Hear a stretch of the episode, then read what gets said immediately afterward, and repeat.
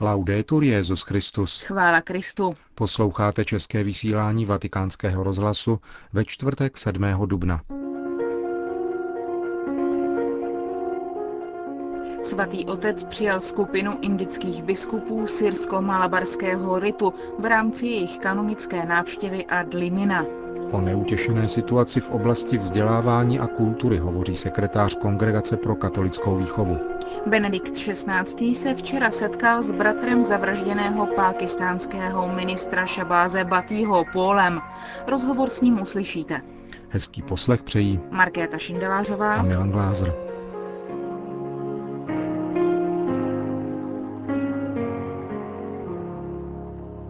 Zprávy vatikánského rozhlasu. Vatikán.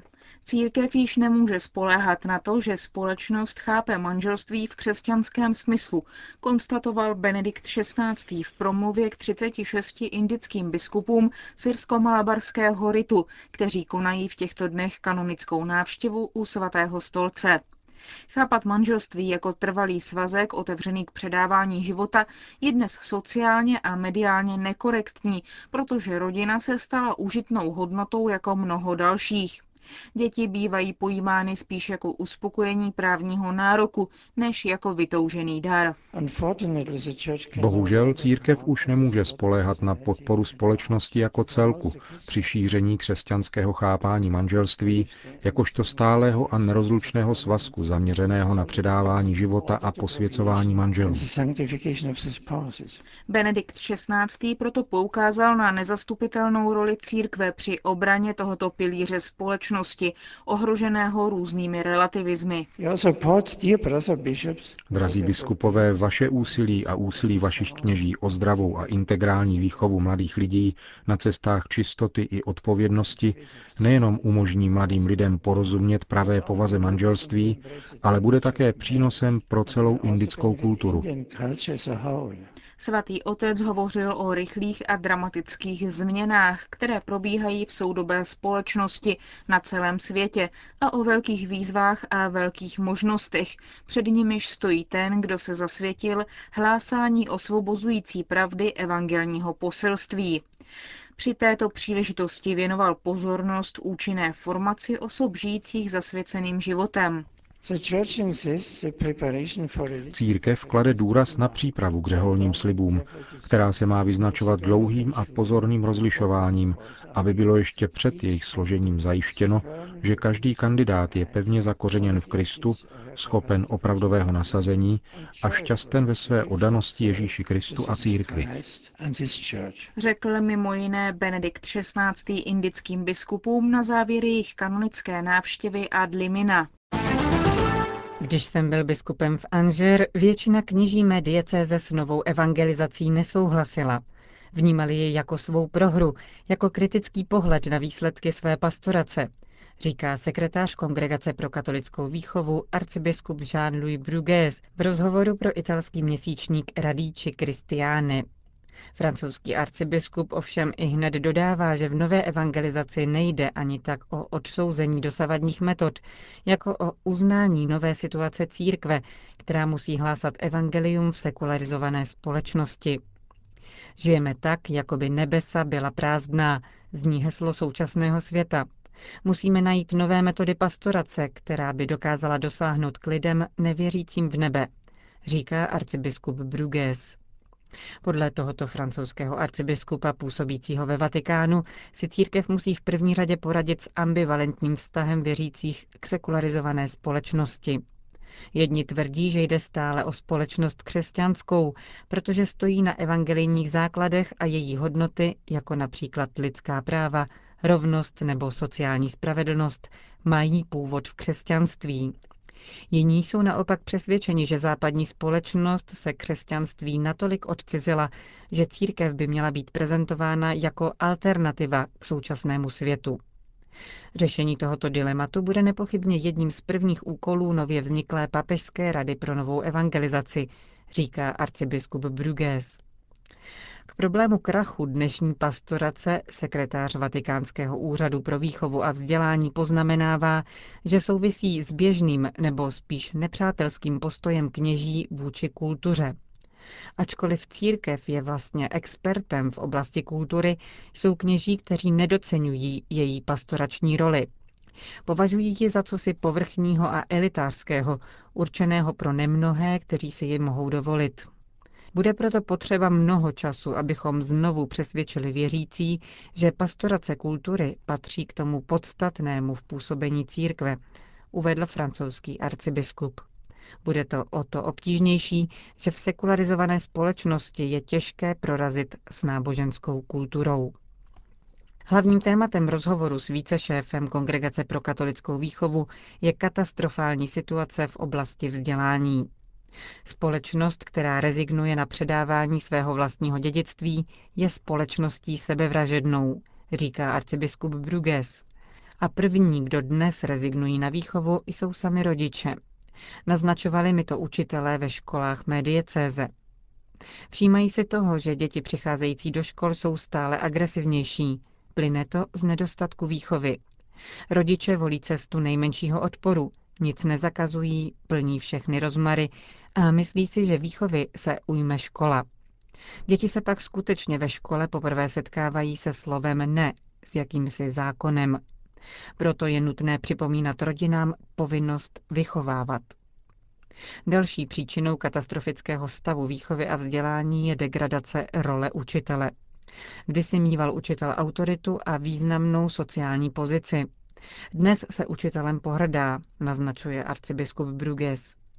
Mezi dalšími zdroji krize vyjmenovává redukci vzdělání na pouhé učení, tedy předávání vědomostí, ale bez výchovy, bez starosti o celkový rozvoj mladého člověka. Proto je také stále méně času věnováno výchovným předmětům, těm, které vedou k reflexi, jako je filozofie nebo dějepis a další humanitní disciplíny. To se musí změnit a na tento kulturní přelom apeluje Benedikt XVI. od počátku svého pontifikátu, zdůraznil sekretář Kongregace pro katolickou výchovu. Ázie se zanedlouho stane kontinentem frustrovaných mužů, pro které bude prostitutka jedinou šancí vztahu s ženou. V zemích jako Čína, Indie nebo Jižní Korea se začínají citelně projevovat následky selektivních potratů, jinak řečeno odstraňování plodů ženského pohlaví. Podle průzkumu provedeném Londýnskou univerzitou rozvoj prenatálních vyšetření, která dovolují určit pohlaví plodu a zabít nechtěná děvčátka, vedl k tomu, že se v Jižní Koreji už v 90. letech rodilo o čtvrtinu chlapců víc než holčiček. Podobně je tomu v Indii, zejména na severu země, a v Číně, kde pohlavní segregaci podporuje navíc ještě politika jednoho dítěte a nucené potraty. V některých čínských regionech se rodí až o 30 chlapců více. Pokud se někdo navzdory restrikcím rozhodne pro druhé dítě, téměř vždycky je to syn.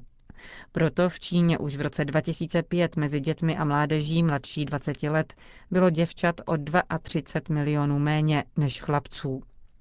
Jak vyplývá z průzkumu londýnských vědců zveřejněném na stránkách časopisu Il Folio, za 20 let bude mužská populace v uvedených zemích převyšovat ženskou populaci o 10 až 20% Britští vědci varují, že to může vést k masovému rozšíření nečekaných sociálních jevů, včetně organizovaného zločinu.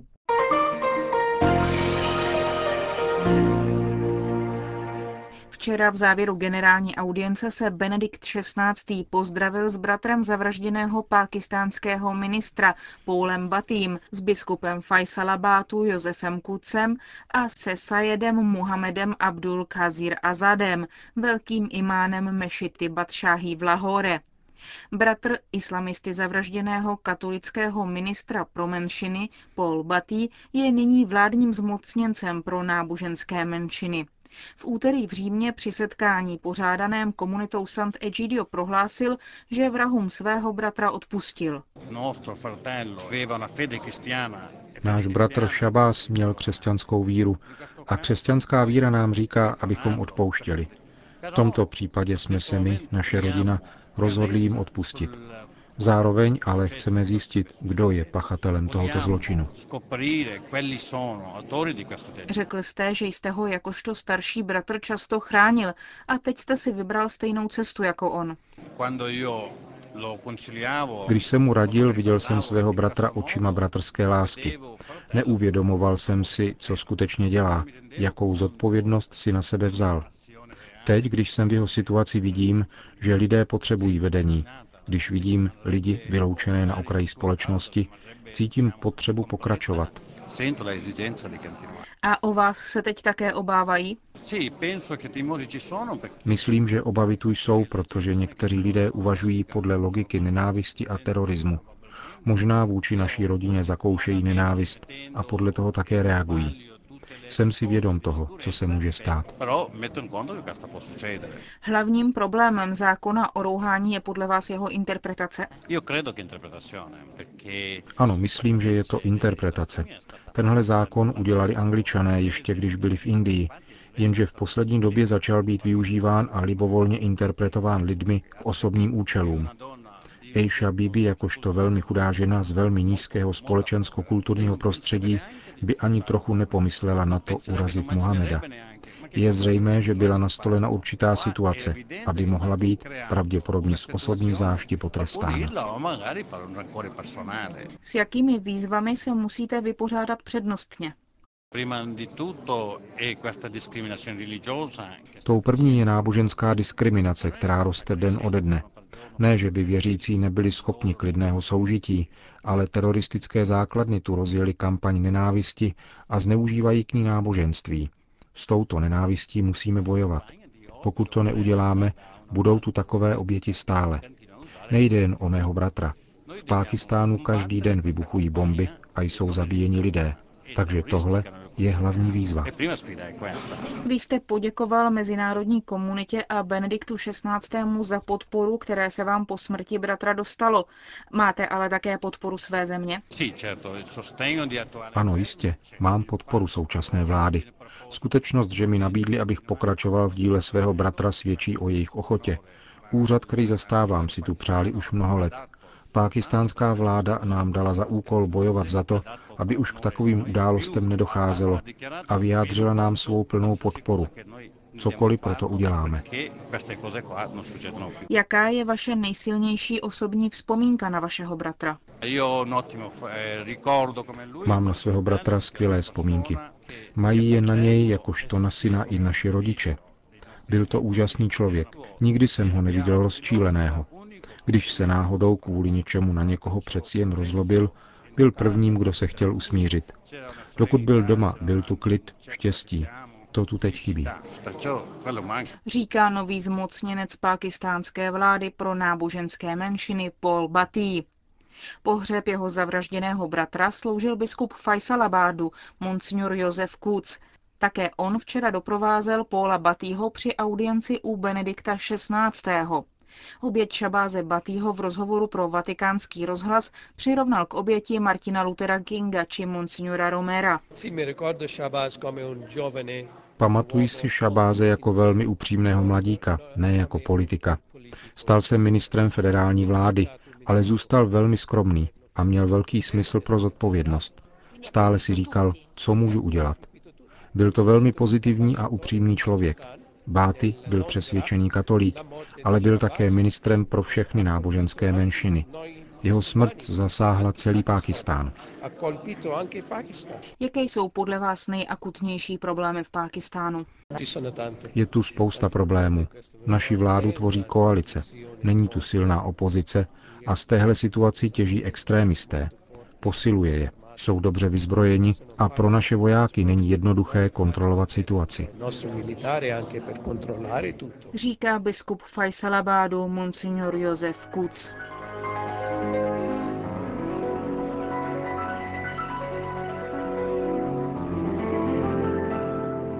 Končíme české vysílání vatikánského rozhlasu. Chvála Kristu. Laudetur Jezus Christus.